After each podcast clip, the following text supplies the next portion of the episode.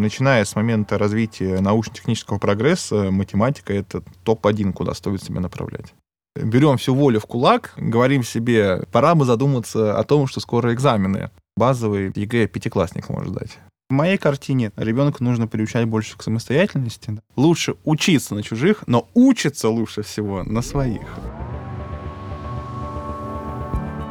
Гостем пятого выпуска подкаста «1679 люди» стал учитель математики Александр Сергеевич Серов.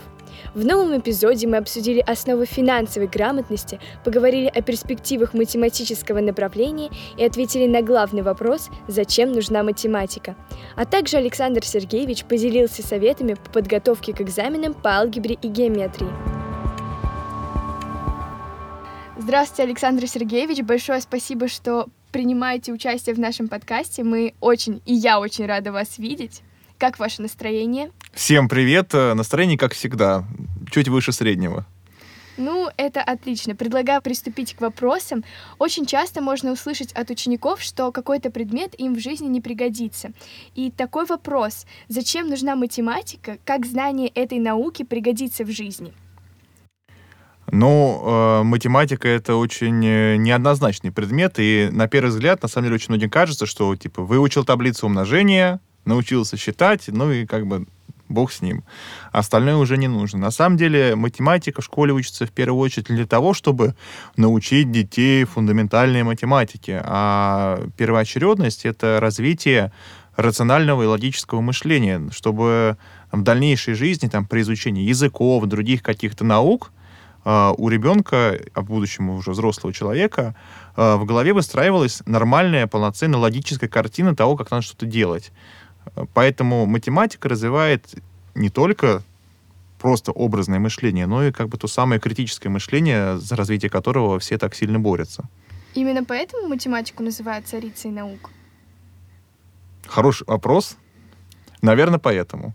Но здесь еще можно немножко сказать о том, что все-таки математики придумывают, а физики исполняют.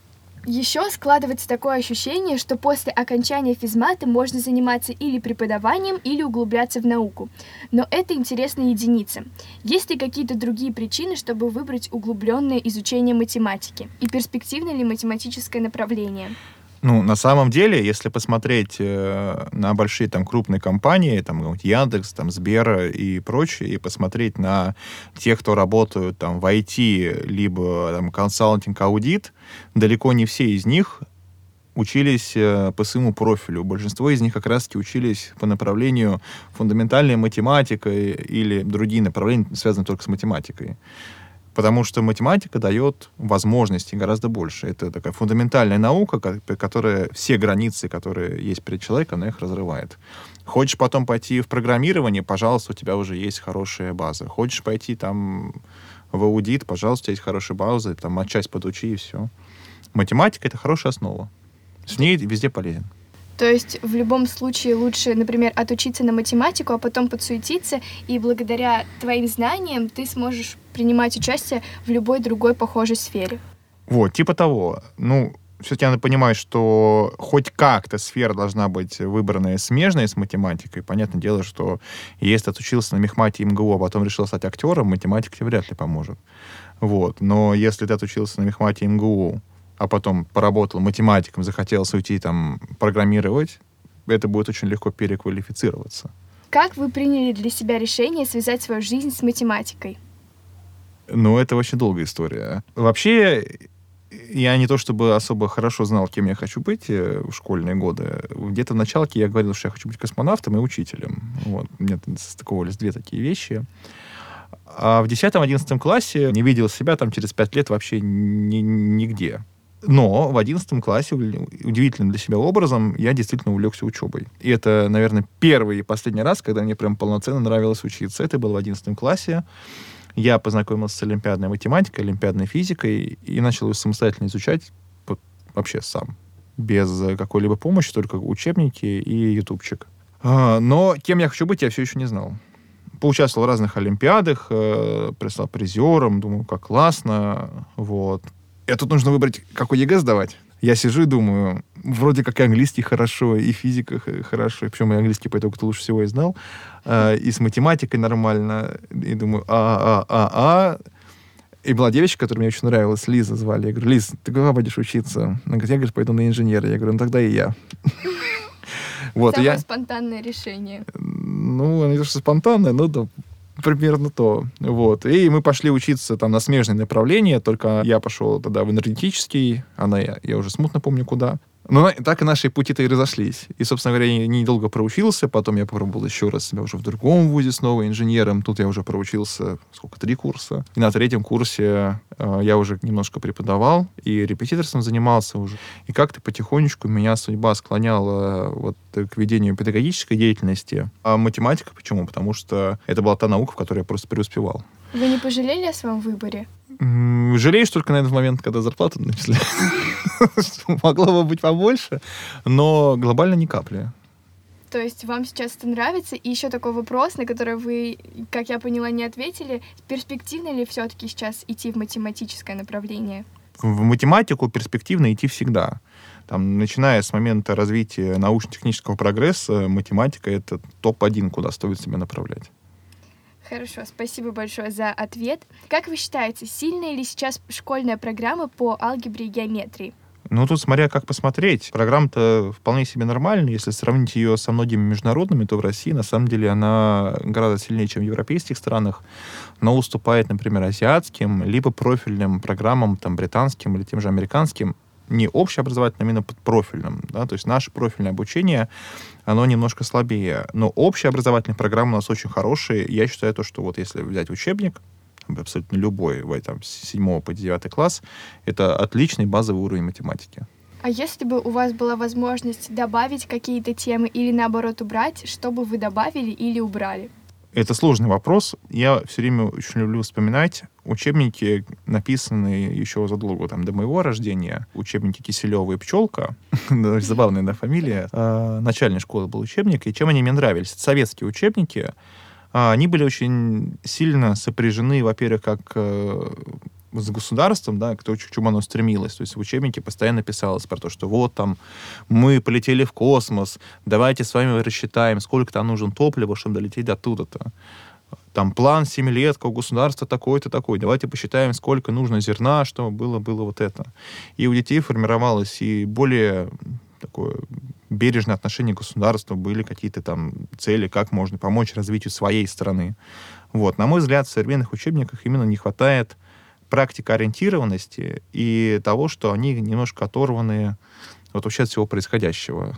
То есть должны быть какие-то более жизненные задачи для того, чтобы ребята, которые учат математику, понимали, э, что их ждет и для чего им, в принципе, нужен этот предмет. Верно? Да, да, да. И в первую очередь, зачем они это делают? Да, вот зачем он сегодня считает про эти там аграрные поля, если он никогда не видел? Дайте ребенку ту задачу, с которой он в теории в жизни столкнется.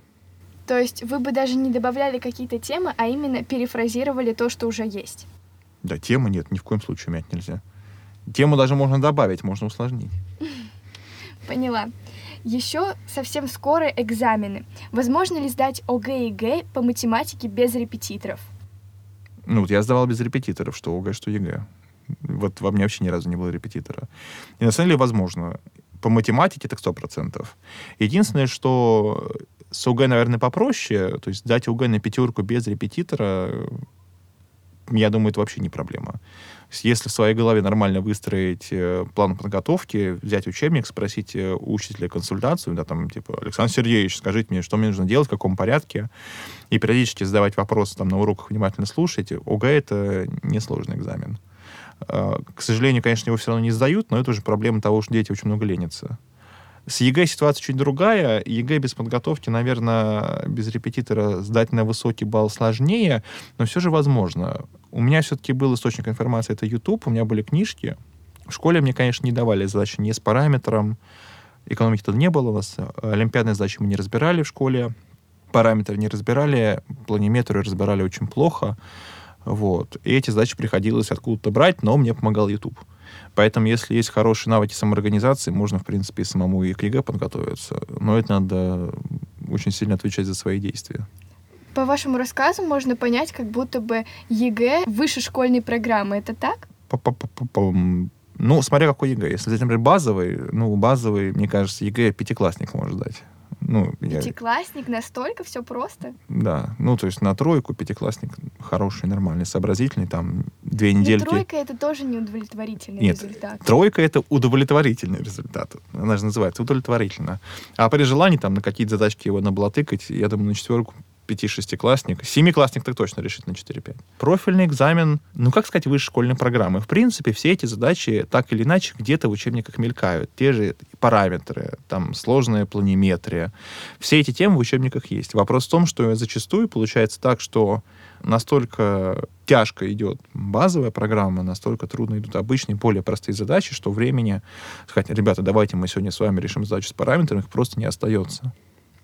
И ты все время стоишь перед э, выбором, а рассказать что-то еще, там, приоткрыть эту занавесу, это тайны, или все-таки остаться на том, что вы уже делаете, но хотя бы это закрепить. Вот это вот большая проблема, мне кажется, учителя математики, с которой я тоже сталкиваюсь постоянно. Раз уж мы заговорили про экзамены, можете, пожалуйста, дать несколько советов, как подготовиться к решающему тесту? Мы просто берем всю волю в кулак, говорим себе время середины марта, пора бы задуматься о том, что скоро экзамены.